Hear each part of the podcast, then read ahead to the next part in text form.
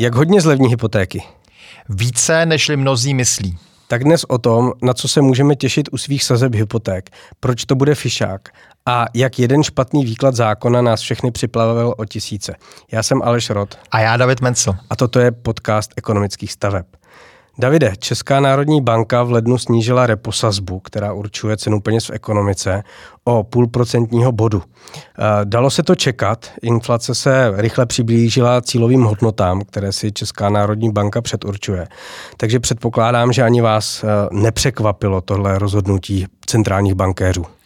Dobrý den Aleši, dobrý den milí přátelé našeho podcastu a, a dnes zdravím zvláště vás, kdo máte před sebou nějakou operaci se svojí hypotékou, kdo, kdo se připravujete na novou hypotéku nebo kdo budete refinancovat, protože pro vás budeme mít, věřím, dneska velmi jako cené informace. Jsme původně s Alešem chtěli točit dneska díl o šťastných koupelnách, těšili jsme se na to, ale pak došlo k tomu, že se snížila sazba centrální banky, a mnoho lidí je z toho snížení velmi jako překvapeno a, a já jsem vlastně překvapený z toho, kolik lidí je překvapeno. A my jsme si s Alešem uvědomili, že vlastně vývoj sazeb je, je vlastně téma, které, jako, které bude jako důležité pro mnoho vlastně z vás, našich posluchačů.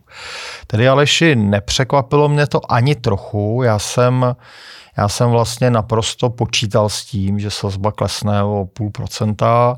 Matematicky by mi to dávalo smysl, ten pokles ještě větší, ale věděl jsem, že k většímu poklesu v únoru nedojde.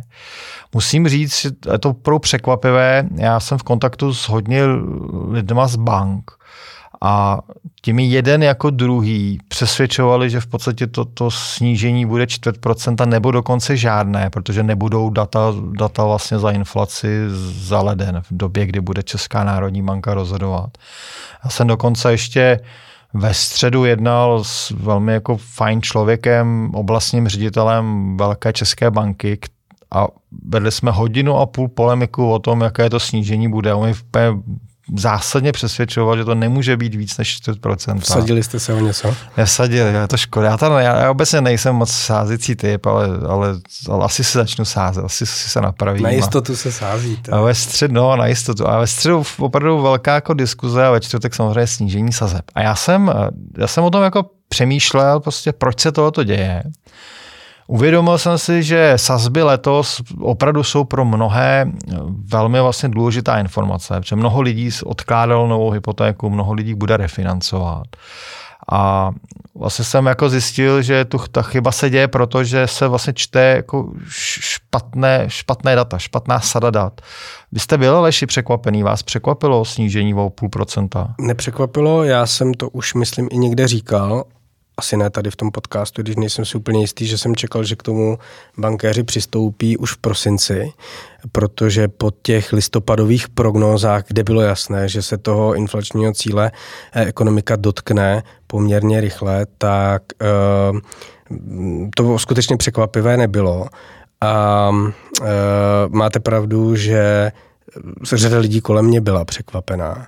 A máte i pravdu v tom, co bude součástí dnešního dílu, že řada těch lidí to skutečně mýticky bere eh, čekání na tu sazbu, která začíná pětkou nebo čtyřkou nebo trojkou, jako něco, co eh, je naprosto zásadní, ale už jsme to tady párkrát říkali, že když si do hypoteční kalkulačky zadám 5,1 eh, nebo 4,9 na hodnotu Jasně. nemovitosti, kterou se chystám koupit nebo na kterou, po které pokukuji, tak skutečně ten rozdíl je dost zanedbatelný. Ještě při eh, té paternalistické ochraně zákonem, že člověk může odejít prostě od té banky a může si dát krátkou fixaci, tak skutečně eh, si myslím, že ta hodnota nominální té sazby, myslím spíš to první číslo před desetinou čárkou se dost eh, nadceňuje nebo nadhodnocuje, ale o tom si budeme dneska i povídat. Že? No, uhranutí sazbou je, je až, jako, je až jako přehnané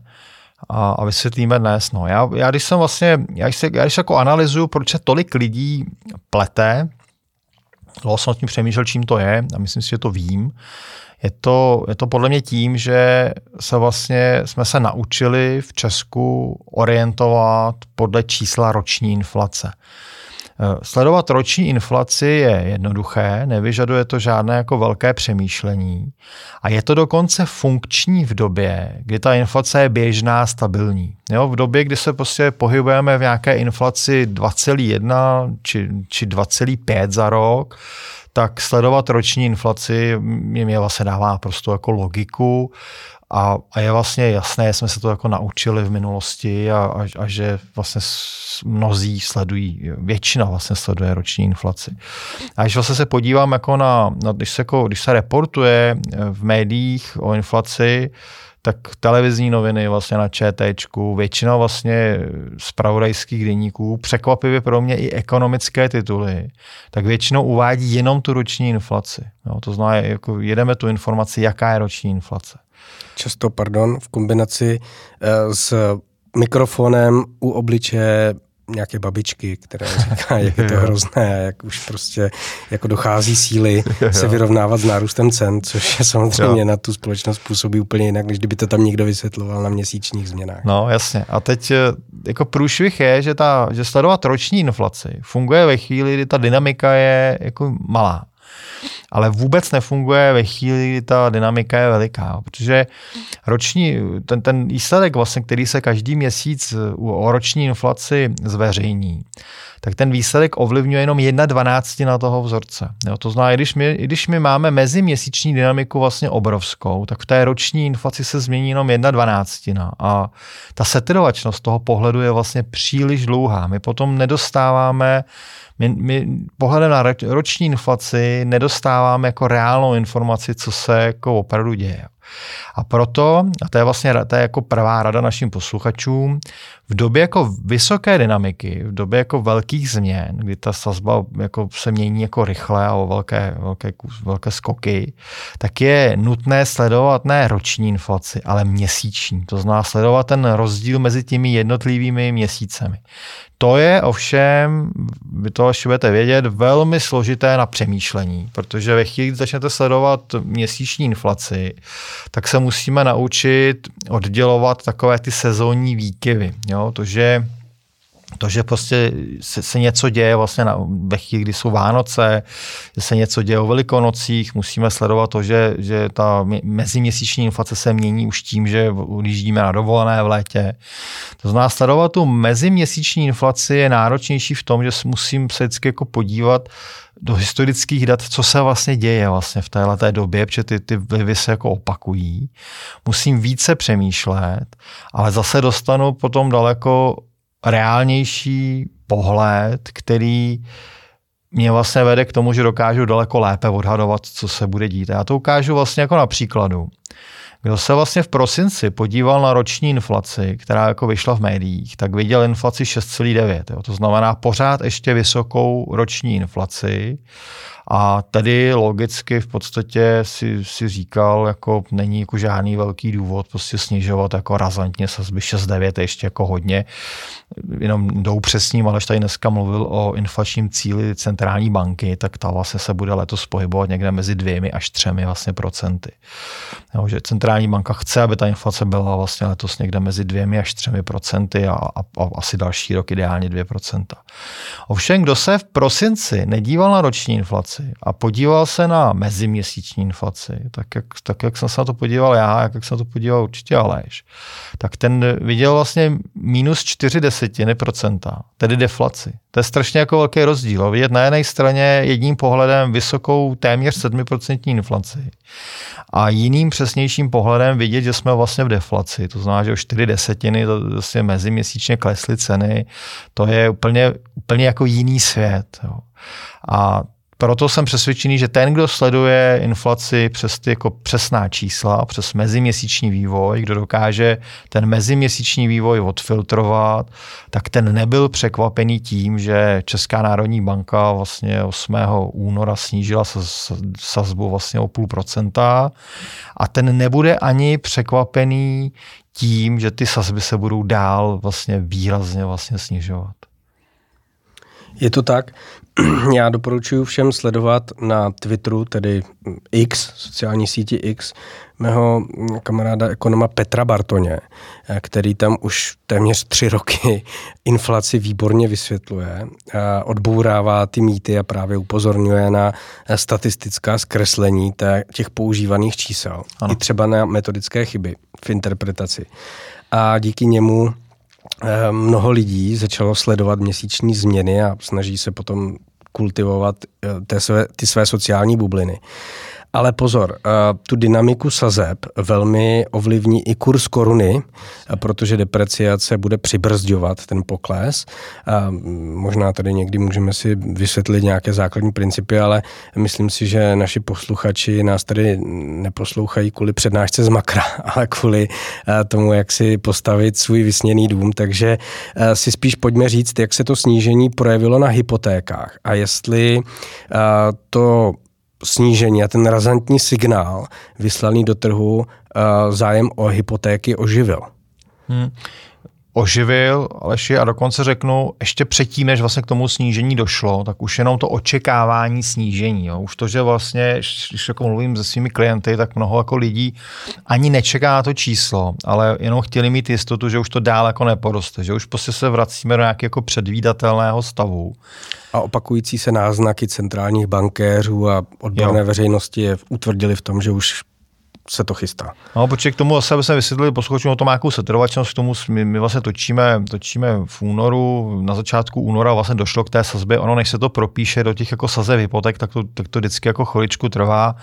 Jo, to je, to je podobné jako na pumpě, když se zdražuje tak rychle, když se zlevňuje, tak, tak malinko pomalejš, ale dá se vlastně jako říct, že vlastně už leden, ještě už tě měsíc předtím, než k tomu snížení došlo, tak už má u některých typů hypoték nárůst 100% oproti lednu 2023. Jo. To mhm. znamená, ta, ta dynamika, no, rosteme 100% nárůst, rosteme z velmi jako nízké základny, zase si ještě jako musíme říct, jo, takže daleko to ještě nejsou ty čísla jako špičková, na která byly banky zvyklá, ale to oživení prostě v bankách je naprosto prostě markantní a přišlo to oživení ještě předtím, než se začalo propisovat do sazeb, protože prostě mnozí to, to, to snižování sazeb vlastně jako už očekávali a, a, a bude vlastně to, bude vlastně ten oživení toho zájmu bude vlastně dál vlastně pokračovat, bude, bude jako výrazně vlastně se propisovat do bank a, a hypotéky prostě letos opravdu ožijí. Ta otázka, která je naprosto zásadní, a já ji ve svém okolí také dostávám velmi často, tak je poměrně jednoduchá a přímá. Jaký vývoj úroků čekáte v dalších měsících? Protože eh, Česká národní banka má další klíčové zasedání eh, v březnu a v květnu, tedy 20. března a 2. května. Tak eh, když bychom si trošku zavěštili, jaký vývoj prognózujete u centrální sazby? No, to je, v tuhle chvíli opravdu možná úplně nejčastější dotaz, který, který dostáváme do, do mailů a dostáváme na sociálních sítích. A já teda zase, aby jsme neřekli jenom číslo, tak a dali jsme našim posluchačům nějakou metodiku a naučili se vlastně eh, na, na, na tu situaci dívat a a tím pádem jim dávat jako možnost jejich vlastního úsudku. To má vždycky, myslím, jako hodnotu. Jo. Tak, takže pojďme jako, pojďme jako se na ten proces podívat do detailu. Jo. Česká národní banka snížila sazby o půl procenta na svém zasedání 8. února 2024. A co je naprosto zásadní, ona vlastně v tu dobu neměla ještě čísla o inflaci za leden. Jo, to jsou in, čísla za inflaci za leden, to jsou naprosto podstatná čísla, možná dokonce nejpodstatnější inflační čísla z celého roku.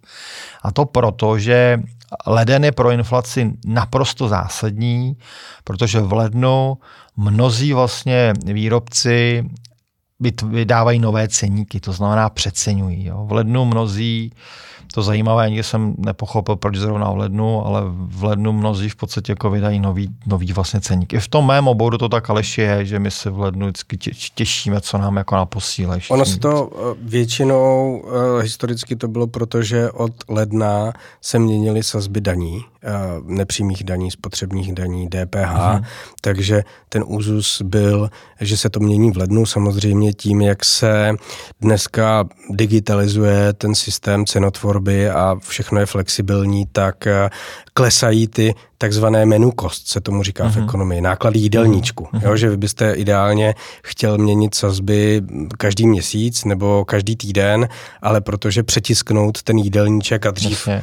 dát do tiskárny velký jídelníček v mnoha kopiích bylo dost drahé, tak prostě to ty lidi řešili tak, že když nebylo zbytí, tak to přepisovali tuškou a pak prostě hod to nechali vytisknout, ale snažil se každý to minimalizovat. Dnes už eh, ta dynamika změn je v průběhu roku dost intenzivnější, eh, protože eh, myslím, že o tom mluvil Mirek Singer v nějakém rozhovoru, že když jste dřív jako chtěl něco nacenit, třeba i jste to dovážel ze zahraničí, tak jste poslal fax že jo, s nějakou Aha. nabídkou, pak vám přišel ten fax zpátky s tou nabídkou, vy jste počkal do druhý den, až se zveřejní nějaké úvěry, teda pardon, měnové kurzy, v novinách, eh, nebo jste šel do banky, kde jste si je vyžádal, a tam jste pak běžel zpátky, nějak jste to naceňoval, pak jste to někam posílal do tiskárny, mezi tím se to změnilo. Jako nebylo to úplně mhm, jednoduché, mhm. tak bylo jako lepší tam eh, to riziko zakomponovat a, ty uh, sazby neměnit, ale ty menu cost, to znamená to, uh, jakože načerpáme nějaké ty všechny rizika vstřebáme a pak je jednou za čas změníme, tak v některých oborech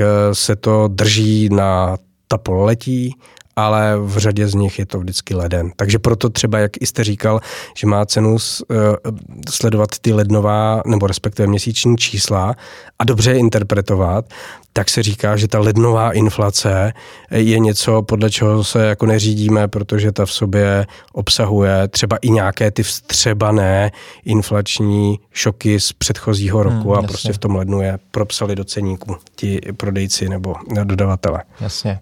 Takže vlastně jako dovysvětlím, že ta Česká národní banka vlastně musela rozhodovat v době, kdy neměla vlastně, vlastně čísla za inflaci za leden, která je pro ně jako velmi vlastně důležitá. A to vede k tomu, že obvykle to je tak, že vlastně na tom jednání v únoru centrální banky bez těch lednových dát většinou nejednají. To znamená, to také vedlo některé ty, ty vlastně kolegy bankéře k jako přesvědčení, že se sazba třeba měnit jako nebude. Jo, že ta banka eh, bez, bez lednových dát rozhoduje vlastně tak trochu jako ve tmě. A ta banka, Česká národní banka vlastně rozhodující ve tmě, přesto jako snížila tu svoji sazbu o, o vlastně velkých jako půl procenta bodu. To je hodně, a je to, děje se to proto vlastně, co, co nám vlastně reportovala právě inflace za prosinec. Že nám vlastně inflace za prosinec reportovala jako deflační číslo. A zároveň vlastně nám, nám ekonomika reportuje velmi vlastně slabou výkonnost. My máme velmi slabou jako výkonnost ekonomiky a ta Česká národní banka vlastně zjistila, že z té, té prosincové deflace zjistila, že my ne, že jsme vlastně Aleši na tom, na tom vlastně pásmu inflačním, my jsme pod inflačním pásmem, jsem přesvědčený já a, a vlastně jsme na vysokých sazbách příliš dlouho a tím jsme utlumili ekonomiku. To znamená, my jsme prostě jako, my jsme to opatření přehnali vlastně v délce svého působení. Česká národní banka si tohle uvědomila a proto reagovala poměrně rychle a snížila vlastně sazbu o půl procenta bodu. A pak pak jako běžíme vlastně dál, když chceme, jako, když chceme odhadovat, co se bude dít. Pak se stalo to, že do České národní banky přišla vlastně teda lednová data a přišlo další velké překvapení. Jo. Vlastně Česká národní banka očekávala, že ta roční inflace bude někde 3,0 a ona byla 2,3, myslím, nebo 2,4, teď, teď nech, nechci naše posluchače navést, myslím, že 2, 3, že je, je roční inflace vlastně za leden.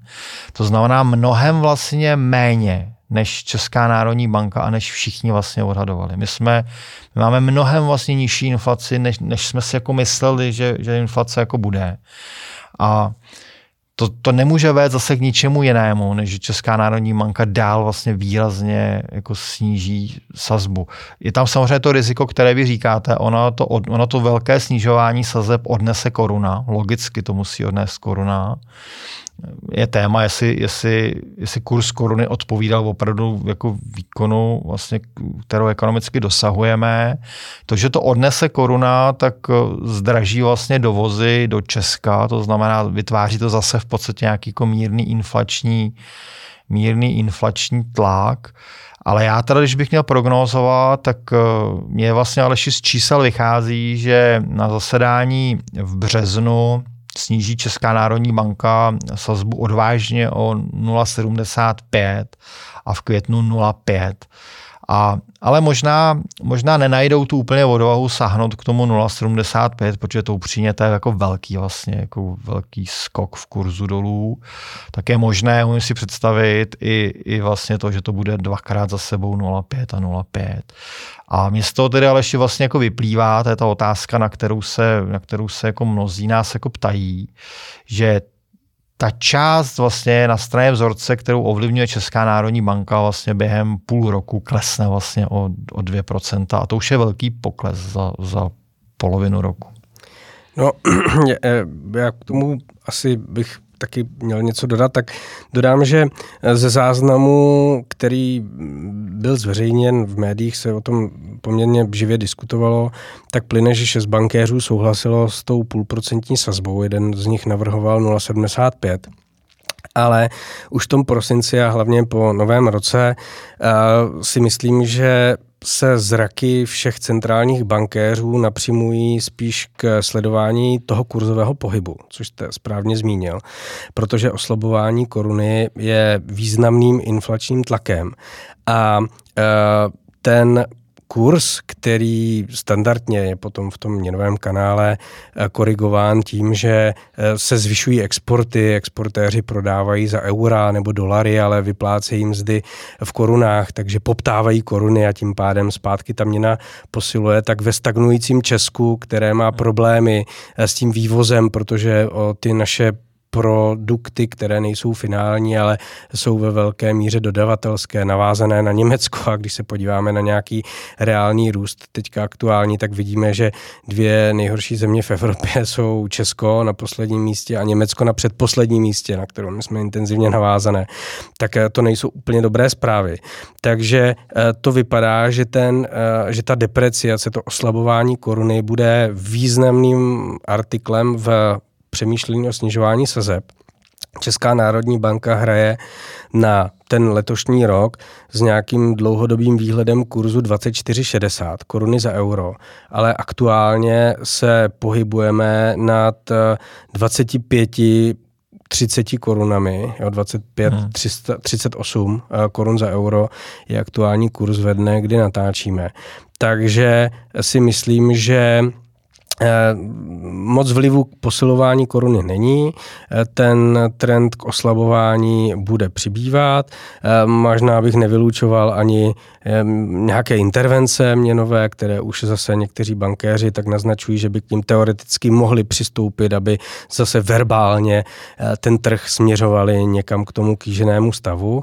Ale abych neutekl z té naší diskutované otázky, já předpokládám, že ten postup bude spíše opatrnější, eh, protože eh, i Česká národní banka oznámila, že eh, ta rovnoběžná nebo rovnoměrná sazba repo bude na vyšší hladině, než byla v té předcovidové úrovni.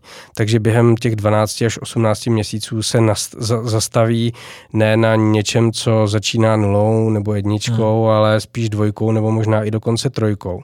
A uh, už jsme to tady párkrát se o tom jako ani ne přeli, ale spíš prostě zasazovali ty naše pohledy do kontextu. Skutečně je to tak, že Českou národní banku v první míře a hlavně zajímá cenová stabilita. Tím pádem, podle jejich eh, pohledu, eh, který mají vetkaný do svého DNA, nemá a nebude kam spěchat, i když by to mnozí chtěli. A proto ten pokles kurzu může být, teda pokles eh, sazby může být mnohem opatrnější, než jak jste ho indikoval a kdybyste vy měl říct eh, jedna procentní bod nebo víc, tak já bych řekl jeden procentní nebo méně v těch, na těch dvou zasedáních. No, dneska to Aleši mezi náma trochu křístne, což je dobře, to budou jiskry pro dobrou věc. Jiskry štěstí. jiskry, snad nám, snad nám nekytí saka. Uh, No, pokud jako říkáte, že Česká národní banka nemá kam spěchat, tak tady já musím říct, že s vámi naprosto jako zásadně nesouhlasím.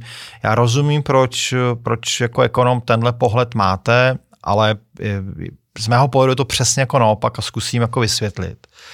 Česká národní banka nežije ve vzduchoprázdnu, to je, to je, to je třeba vědět. Ona je jedním kolečkem podstatným, ale jedním kolečkem v náročném hodinovém strojku.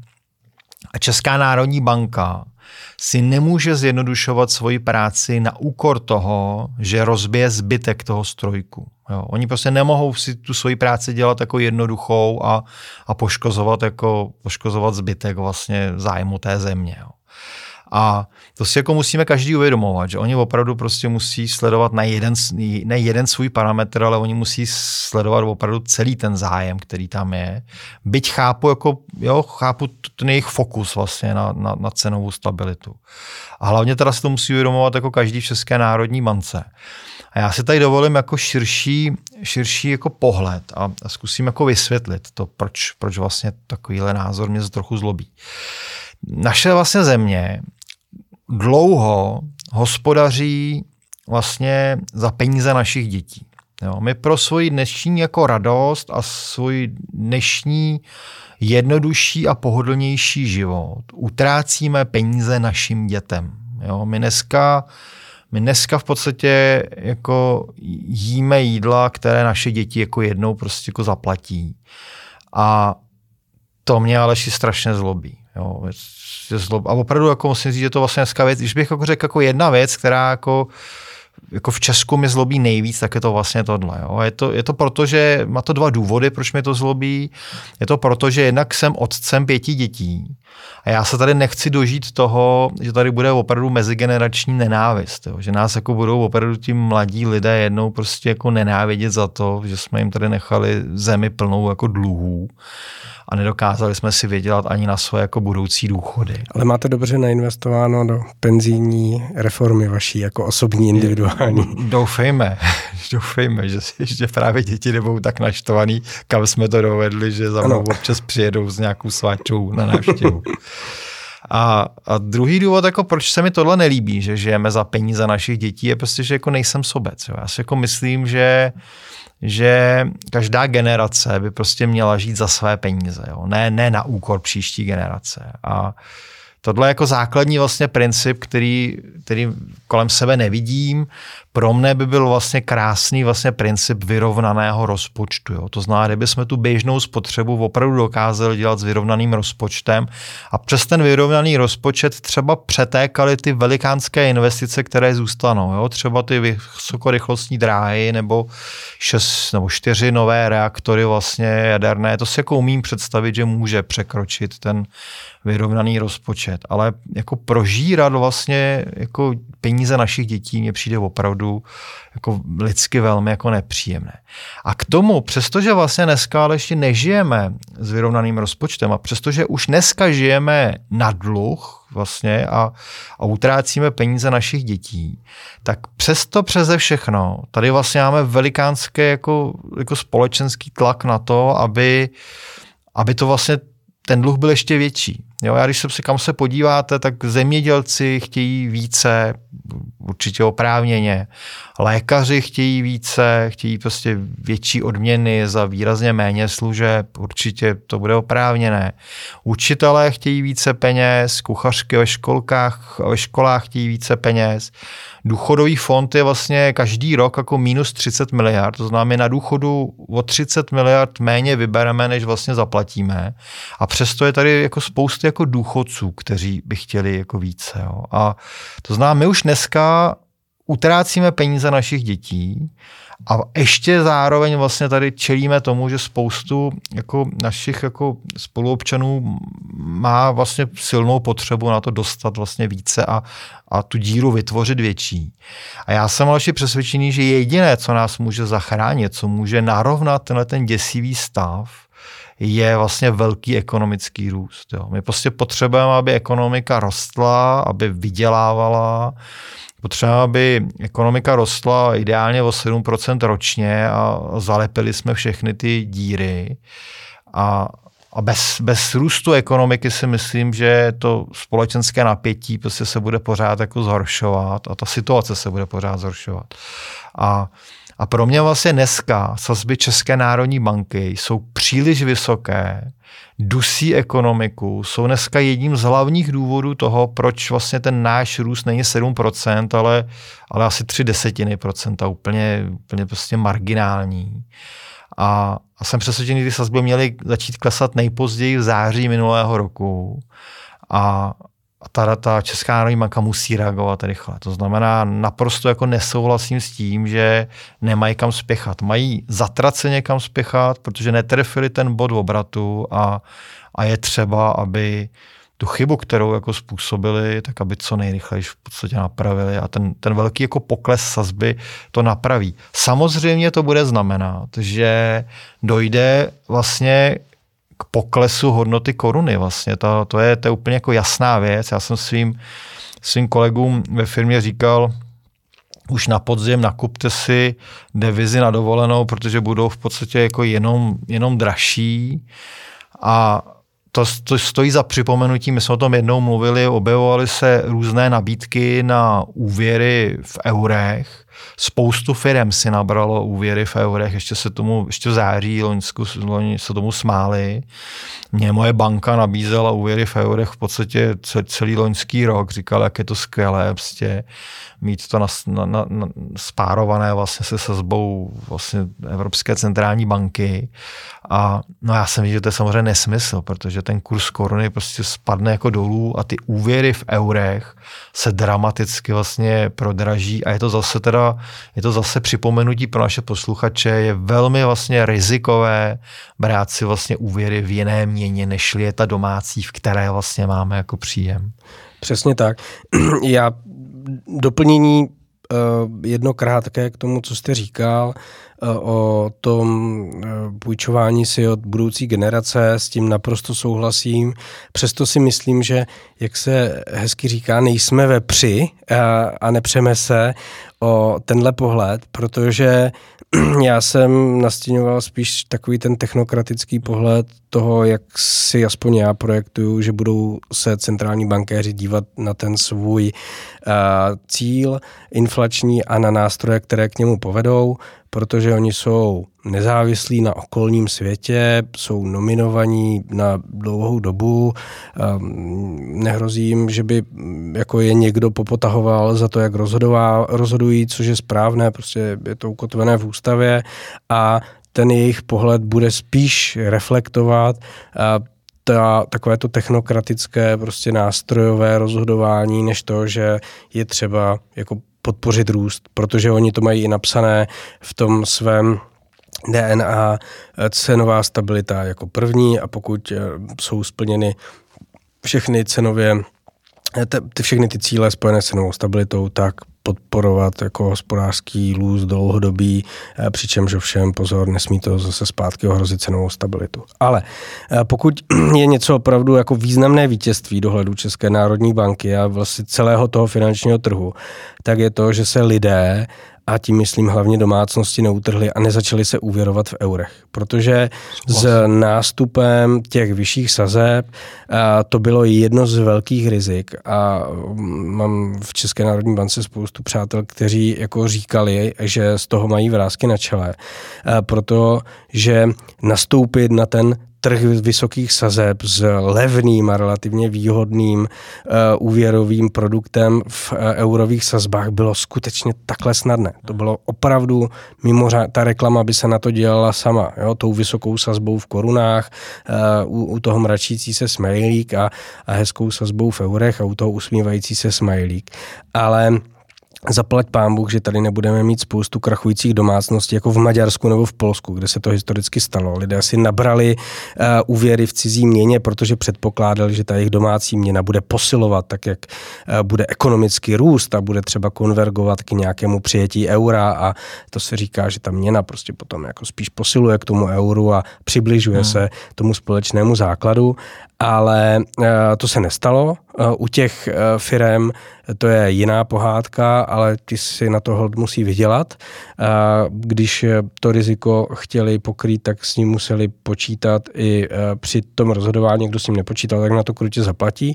Nicméně zpátky k té naší debatě, častá otázka, kterou jsme dostávali, je refixace hypotéky a to, že na jakou sazbu by měly naklesat hypotéky v tomhle roce, eh, když tedy očekáváme snižování sazeb, respektive, a možná se zeptám trošku korektněji, protože tady nechceme dávat nějaké silné výroky a mm, potom eh, jako se spovídat někomu, že jsme mu poradili a on se zadlužil a teďka nemá na splácení, takže možná trošku jinak a ta odpověď v tom bude eh, implicitně obsažena.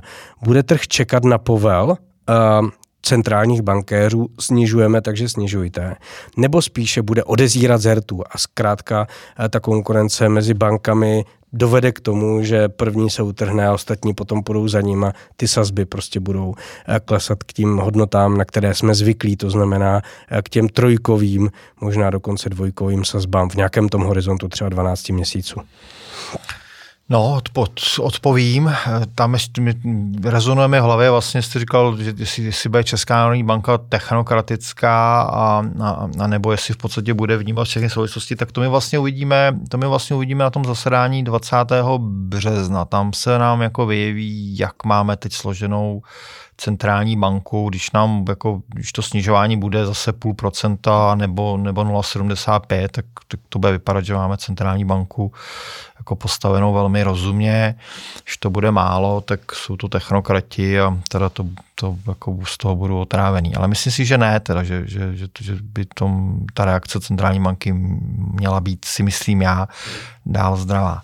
No, e, ještě vlastně, když se, když se jako ptáme na to, jaké budou, jaké budou sazby, tak e, je třeba se jako uvědomit, že ta centrální banka vlastně ovlivňuje jenom část toho vzorečku, ta ovlivňuje cenu vlastně peněz na trhu a ještě krátkých peněz na trhu. Hypotéky pracují s dlouhými penězi, to je trochu, tam je ten pohled trochu jako jiný. A pak samozřejmě u těch hypoték taky ještě vedle hodnoty peněz hraje roli marže banky. A to je velmi jako, to je jako velmi zajímavé se vlastně jako podívat, jo? protože já se Aleši vlastně vrátím do prosince, ještě předtím, než poprvé centrální banka začala vlastně snižovat eh, vlastně svoji reposazbu, protože cena vlastně peněz, banka, která vlastně poskytuje úvěr, tak si sama peníze půjčuje. To je třeba říct, to, to málo kdo vlastně z našich posluchačů ví, že ty banky, které poskytují hypotéky, sami v podstatě si obvykle peníze vlastně půjčují a nakupují takzvané úrokové mm. swapy. A pro mě je velmi zajímavé, Aleši, sledovat vlastně hodnotu peněz na trhu. Jo? Protože v prosinci, ještě předtím, než tady ke všemu tomu snižování došlo, v době, kdy teda vlastně sazba centrální banky byla 7%, tak vlastně pětiletý úvěrový swap byl 3,5%. Banka, která poskytovala hypotéky, sama vlastně nakupovala peníze za 3,5%. Což jako ukazuje docela dobře to budoucí očekávání trhu, vlastně to, to co ten trh jako očekává s hodnotou peněz. Obvykle se marže banky na hypotéce, hypotéka je vlastně nejméně jako rizikový jako typ úvěru, takže marže banky se vlastně na hypotéce pohybuje od 1 do 1,4% Je to jednak podle banky a také podle rizikovosti klienta. Jo? Každý klient tam hmm. přináší trochu jiné riziko, když to riziko je větší, tak ta banka si správně nasazuje vlastně vyšší marži. Z toho vlastně Aleš jako vyplývá, že ještě předtím, než se začala snižovat hodnota peněz, ještě před tím signálem České národní banky, v prosinci by byla správná sazba kolem 4,7%. Takovou nabídku bychom měli dostat, když jsme v prosinci šli pro hypotéku. Ale nedostali. To je, to je jako důležité vidět. Kdo šel v prosinci pro hypotéku, tak dostal vlastně nabídku, když byl trochu šikovný, tak dostal nabídku 5,89. To znamená, vlastně ukazuje to, že ta marže banky byla v prosinci výrazně vlastně větší, nežli marže obvyklá. A to, to je zajímavé vlastně, tuhle nabídku dostal, dostal vlastně ve všech jako velkých jako bankách, to znamená u těch, u těch velkých hráčů na trhu vlastně to, ta, ta hypotéka vypadala jako takhle. A my teda vlastně si musíme uvědomit, když, když jako, jako prognózujeme, jaká vlastně bude jako sazba jako budoucí, tak my jsme si měli uvědomit oba ty směry. Měli bychom vědět, že Česká národní banka bude snižovat hodnotu peněz, já si myslím, že o 2%, vy si myslíte, že o procento. A zároveň samotné banky vlastně mají vlastně možnost a, a, a věřím, že budou mít důvod upravit své marže a snížit dalších třeba 1,2% vlastně na maržích. A tady zase ještě, ještě jako vysvětlím, není náhoda, že banky uplatňují vysoké marže v dnešní době. Banky uplatňují vysoké marže proto, že se dostali takovou, takovým jako vlastně nešťastným děním dostali se do extrémně špatného výkladu o spotřebitelském zákoně. Já to vysvětlím později.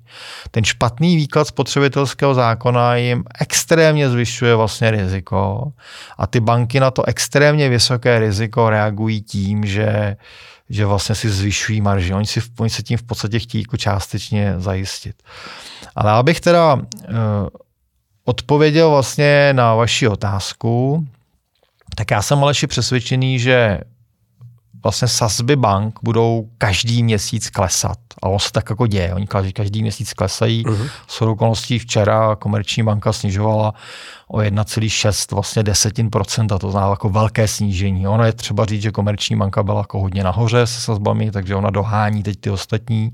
Ale ta dynamika vlastně je jako veliká.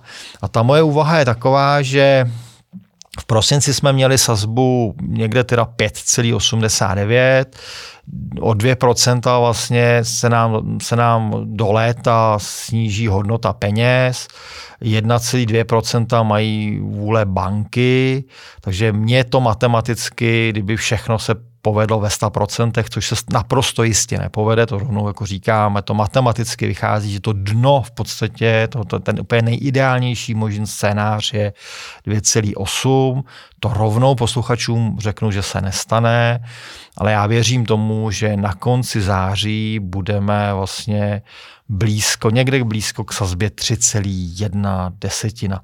A 3,1 desetina to je vlastně, milí posluchači, vlastně normální sazba hypotéky. Jo? My, ne, my nepočítejme s tím, že se nám hypotéky vrátí někam k 1,4 nebo 1,8. To bylo opravdu, to byla extrémní situace, kterou jako já už dlouhodobě neočekávám. To znamená 3,1 na konci září pro mě vlastně to bude znamenat, že se hypotéky vrátily do, do běžných sazeb a, a že si teda můžeme odškrtnout krizi vlastně vysokých sazeb jako úspěšně zvládnutou.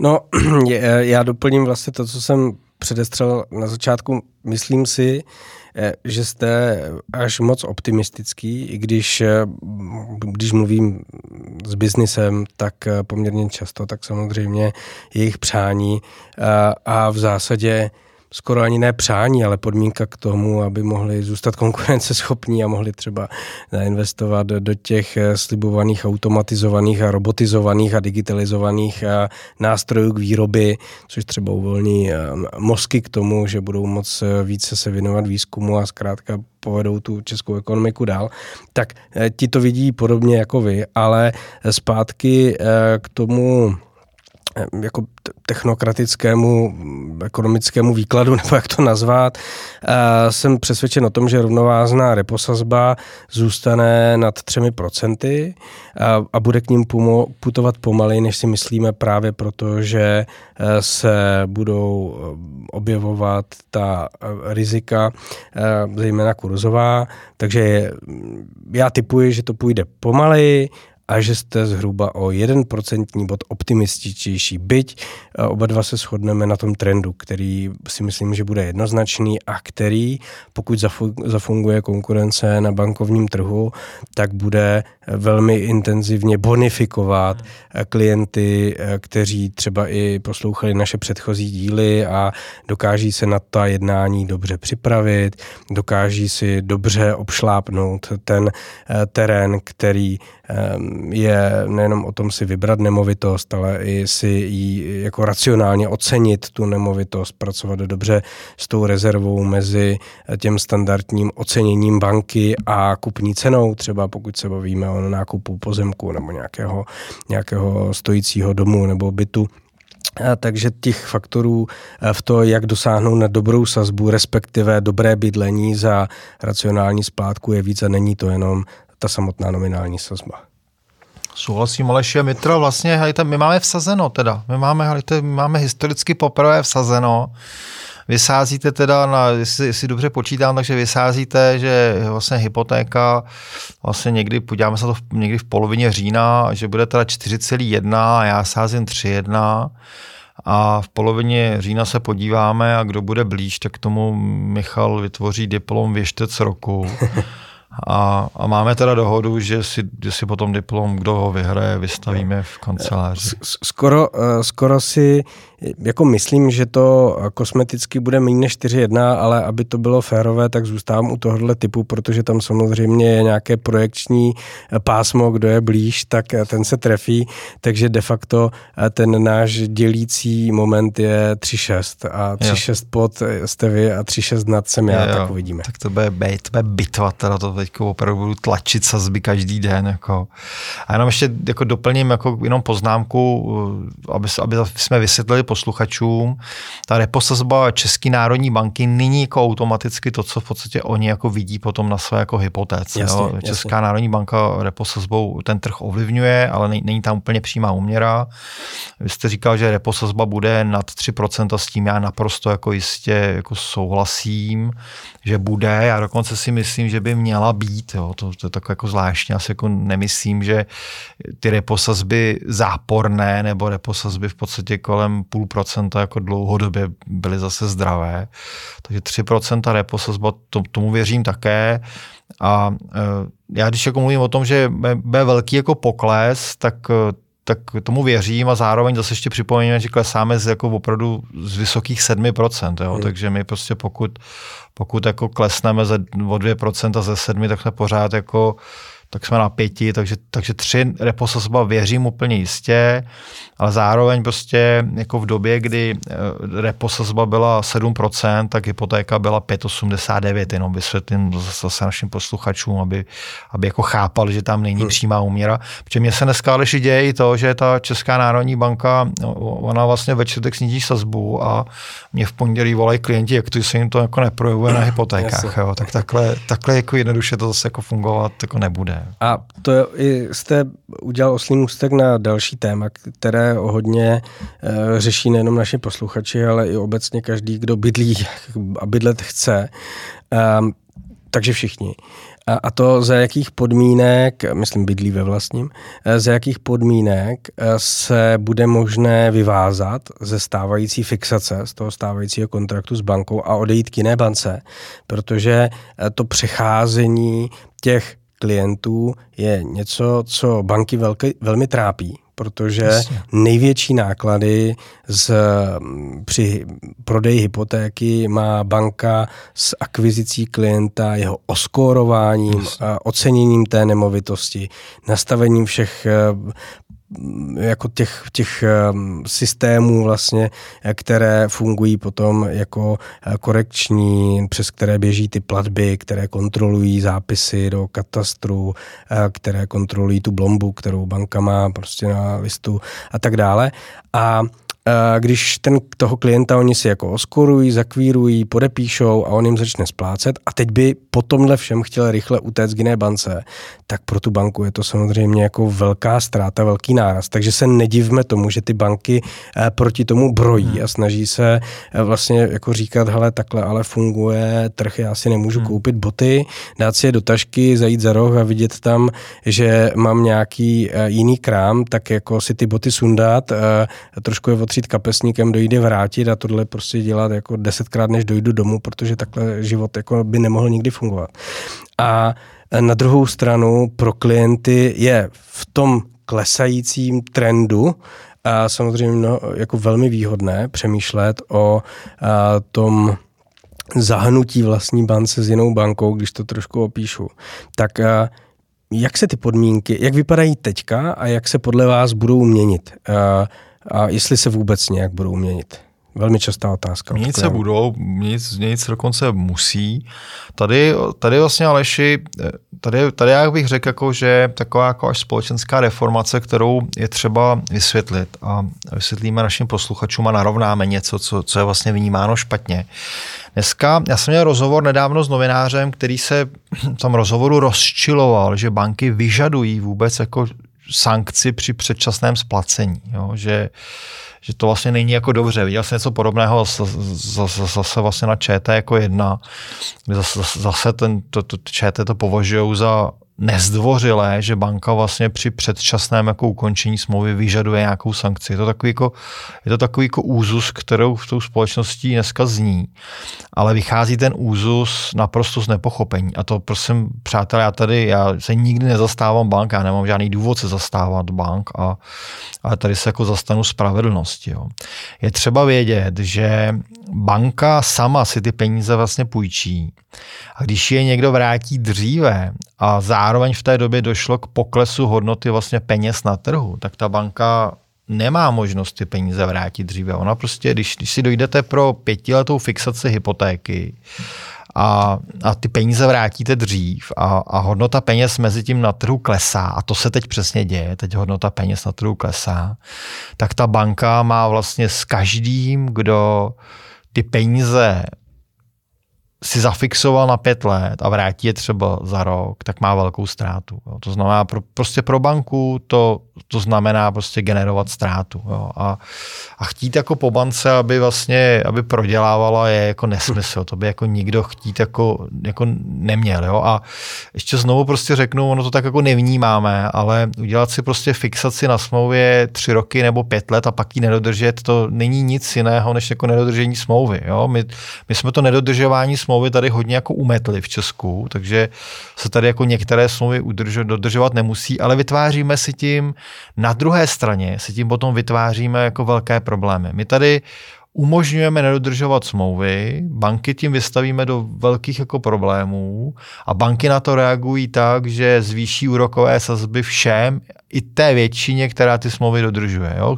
K tomuhle principu to vede. Já si to jako dovolím, já to vysvětluju vysvětluju to v podstatě jako svým klientům tím, že jim to ukážu vlastně na situaci, kdyby si chtěli vlastně zafixovat cenu energií. Jo, vy dneska hmm. vlastně velmi jako aktuální věc, vy máte možnost jít k svému dodavateli energie a zafixovat si cenu na tři roky. To, že si zafixujete cenu, to znamená, že ten váš dodavatel energie tu energii vlastně koupí na burze a koupí za tu, za tu pevnou zafixovanou vlastně, vlastně cenu plus nějakou svoji vlastně jako marži. Jo? On ji pro vás fyzicky jako nakoupí. Když to teda není Bohemia Energy, ty, ty to dělali jako trochu jako jinak a to nefungovalo. Ale ty solidní dodavatelé vám vlastně tu, tu energii opravdu fyzicky koupí. A když vy si zafixujete cenu, ta té energie a ta energie by pak jako klesla vy jste šli někam jinam, tak logicky zaplatíte tomu dodavateli sankci a nikdo se tomu jako nebude divit, nikdo se nad tím v podstatě ani nepozastaví, protože prostě ten dodavatel na tom jako něco vlastně v tu chvíli jako prodělá. Jo. A ta fixace hypotéky je úplně stejná, jako když si prostě fixujete cenu prostě elektrického proudu, vy si fixujete cenu hodnotu peněz, a když je vrátíte dřív, tak v podstatě jako vytváříte té bance ztrátu. A tady jsme jako u, u, jádra toho problému, V Česku kdysi vznikl zákon o spotřebitelském úvěru. Ten zákon není napsaný moc jako pěkně a moc přesně. Oni zákony v Česku se často nepíšou úplně přesně, protože se předpokládají dvě věci. Předpokládá se, že se ten zákon bude vykládat s nějakým prostě selským rozumem a předpokládá se, že se k tomu neúplně přesnému zákonu vytvoří poměrně jako rychle nějaký prováděcí předpis. A to byl vlastně v Česku velký kámen úrazu, který vlastně způsobil až i to, že dneska máme jako zbytečně drahé úroky a že, že marže banky je vlastně dvojnásobná, než, než by normálně měla jako být. Hmm. Já jsem v tomhle vždycky na straně biznisu, i když jsem spotřebitel spíš než někdo, kdo by někomu něco prodával, protože ta regulace je vždycky šílená a um, ona snímá z lidí odpovědnost za své rozhodování, což se nějakomu může líbit ve věci spotřeby elektřiny nebo nákupu bankovních produktů. A pro politiky je to samozřejmě atraktivní v tomhle vycházet tří svým voličům, nicméně ono se nám to jako společnosti potom vrací v takových těch standardních důležitých rozhodováních, které se týkají vzdělávání, které se týkají zdravotnictví, které se týkají ehm, vztahu s municipalitami a kontrolními orgány, kde vlastně lidé mají pocit, že tak trošku za ty svá špatná rozhodnutí by nemuseli nést plnou odpovědnost a mohli by je na někoho přesouvat až do nekonečna. A to nevěstí ve společnosti nikdy nic dobrého, respektive v žádné společnosti to nepřineslo nějaký jako dlouhodobý růst, eh, suverénní postavení té společnosti v mezinárodní konkurenci a tak dále. Ale nebudeme filozofovat, vrátím se k tomu, co jste říkal, předpokládám, že prováděcí předpis ani zdravý rozum v tomto případě moc nepomohli. Ne, ne, jako sel, selhalo, selhalo obé. Je to tak, že jednak samozřejmě, když, když jako začne platit nějaký zákon, tak ten prováděcí předpis byste ideálně potřeboval před platností toho zákona, abyste podle toho mohl jako nastavit své fungování. V Česku je takový boží zvyk, že nejdřív začne platit zákon a prováděcí předpisy doběhnou potom třeba za tři čtvrtě roku, jo, což je fakt, jako, to je fakt skvělé. Já tohle zažívám ve své práci pořád. Zažili to i banky, ale o to větší šok byl potom, když v tom prováděcím předpisu, který připravovala Česká národní banka, se objevila jako myšlenka, že vlastně ten, ten ještě vysvětlím, ten spotřebitelský zákon říkal, že vy, když vlastně opustíte ten, ten tu fixované období dříve, tak banka má nárok vlastně na náhradu nákladu. A už jako nevysvětloval, co se vlastně za ten náklad vlastně bankou jako považuje. Jo. Pak někdo v České národní bance chtěl k tomu udělat pře- prováděcí předpis, věděl, že samozřejmě tím největším nákladem banky je ta hodnota těch peněz, které ona si sama půjčila, ale ten někdo, kdo k tomu chtěl udělat převáděcí předpis, zjistil, že to vlastně je hrozně jako těžko jako prokazovat, jo? že nemůžete každého klienta banky pustit jako do účetnictví banky, aby si tam jako dohledal, jaký, jaký náklad ta banka měla.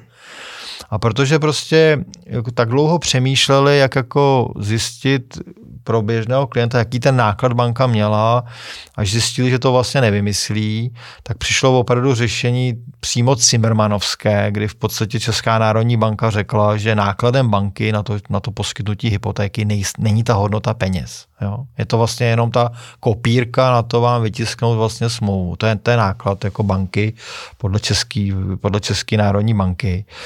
To je ale asi tak jako podobný, jako kdyby mi někdo řekl, že nákladem na to, když stavím dům, jako není to, že kupuju cihly, beton a železo. Jo? To, že, že, to, že náklad jako není. No, to je, tenhle takovýhle výklad, to je jedním slovem katastrofa. A Ono to nebyl problém, dokud ta hodnota peněz se vlastně dramaticky neměnila. To znamená, v chvíli, kdy mezi tím, že ta banka si peníze pro vás koupila a, a, a třeba za další rok, kdy jste je vrátili, když se nezměnila hodnota, tak bance nevznikala velká škoda. A nebyl to samozřejmě ani problém pro banku v době, kdy hodnota peněz rostla. Jo? Kdy si pro vás levně nakoupila, vy jste potom vrátili, tak ono to vlastně pro banku dokonce v tu chvíli mohlo být výhodné.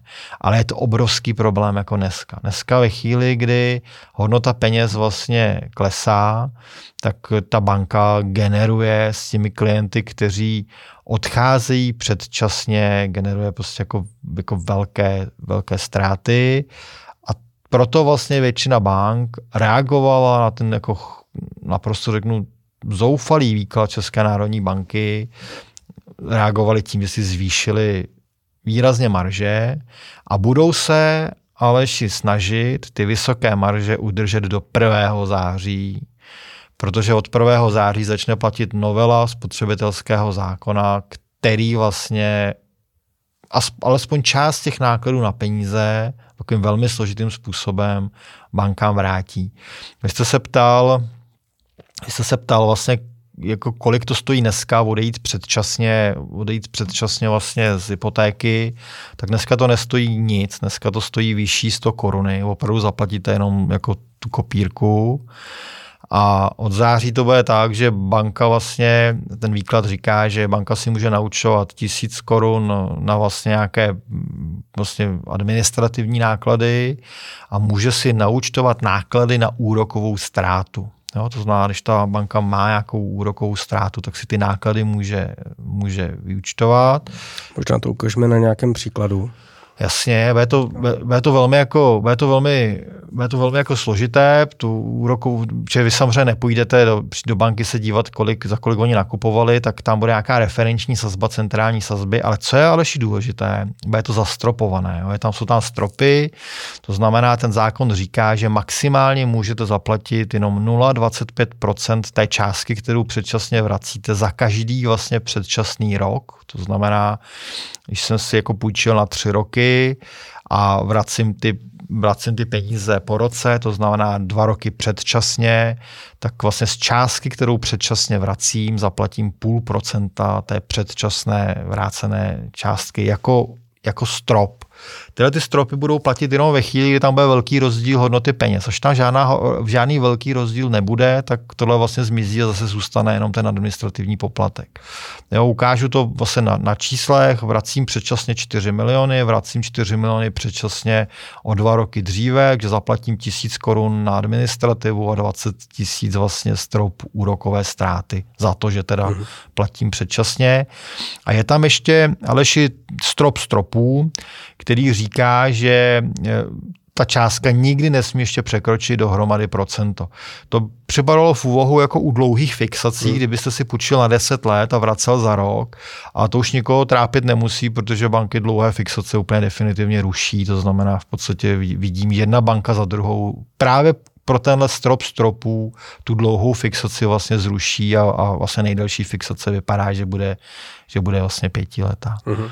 No, takže ještě, takže je to, je to hodně zastropováno. V době jako velké dynamiky to nezaplatí úplnou vlastně ztrátu té bance. V době, kdy ty úroky se přestanou jako meziročně výrazně měnit, tak budeme odcházet vlastně za nízké tisíce koruny.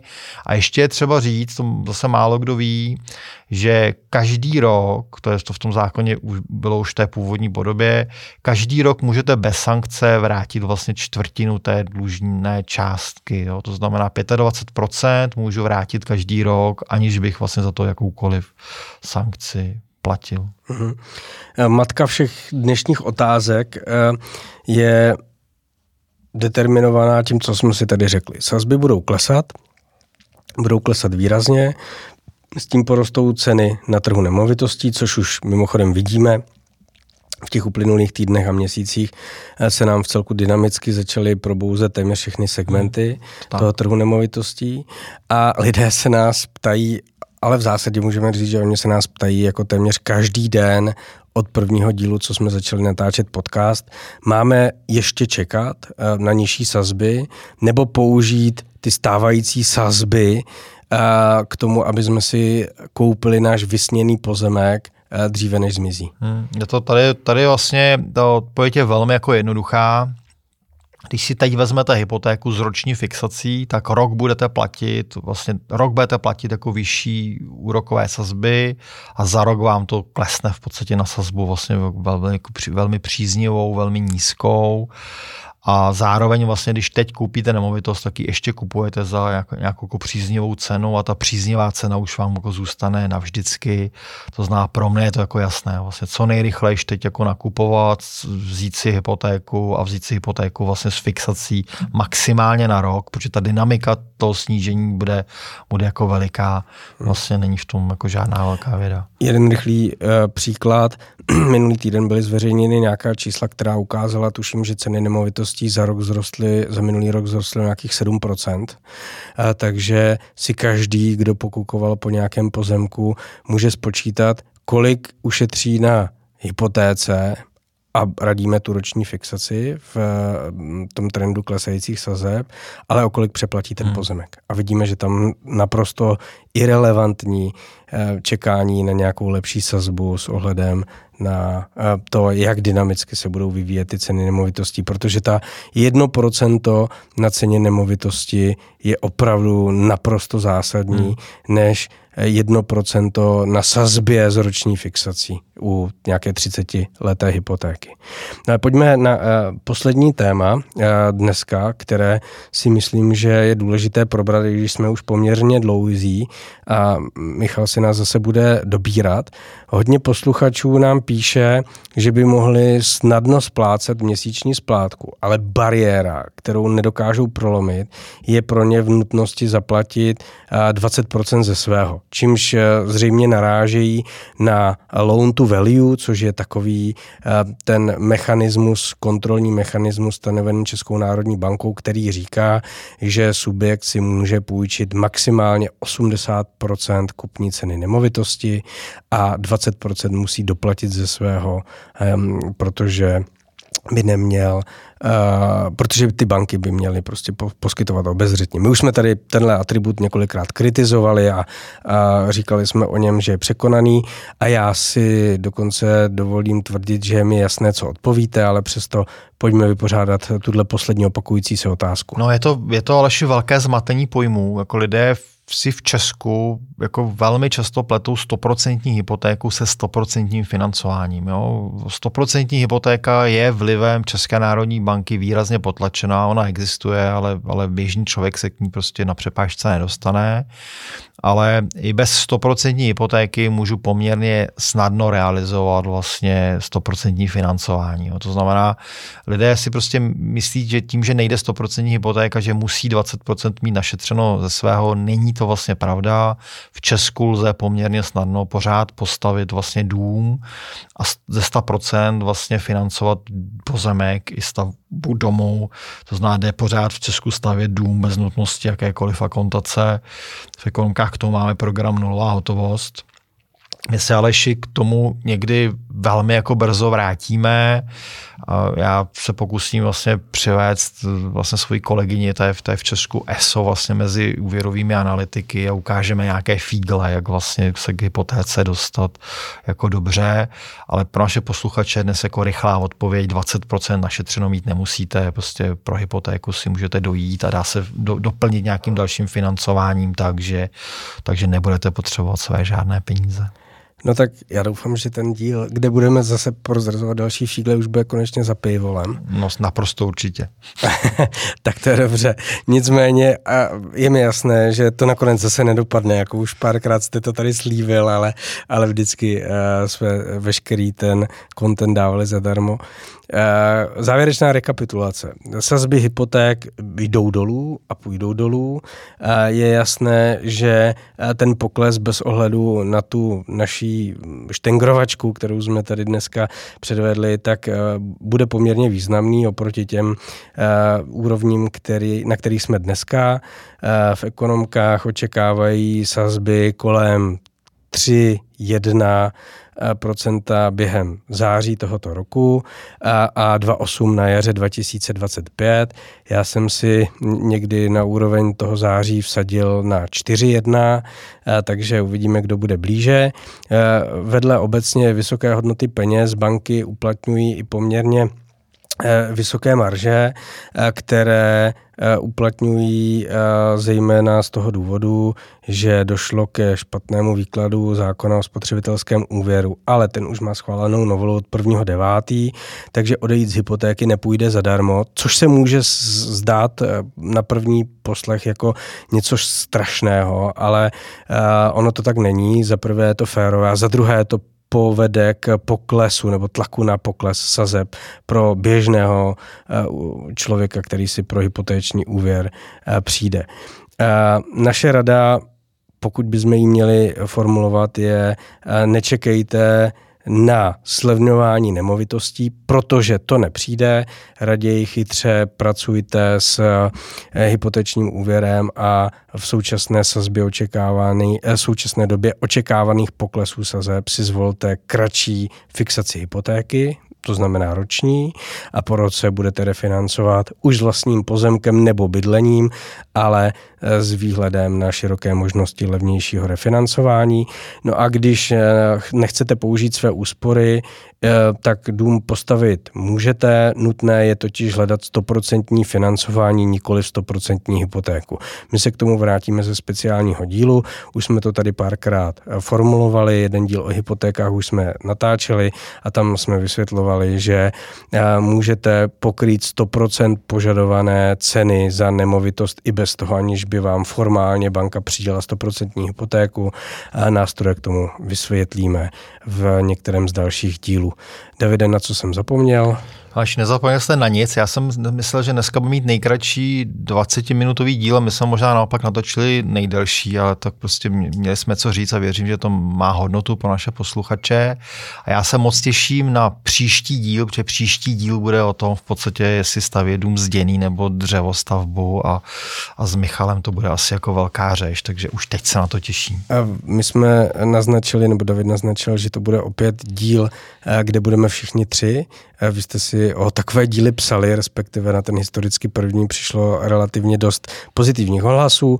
Ty nám můžete posílat i nadále, přijímáme hlavně pochvaly a poplácání po zádech, ale spokojíme se i s kritikou či komentáři a podněty na další díly. Pište na podcast zavináč ekonomické stavby CZ nebo skrz sociální sítě. Díky a nashledanou. Nashledanou.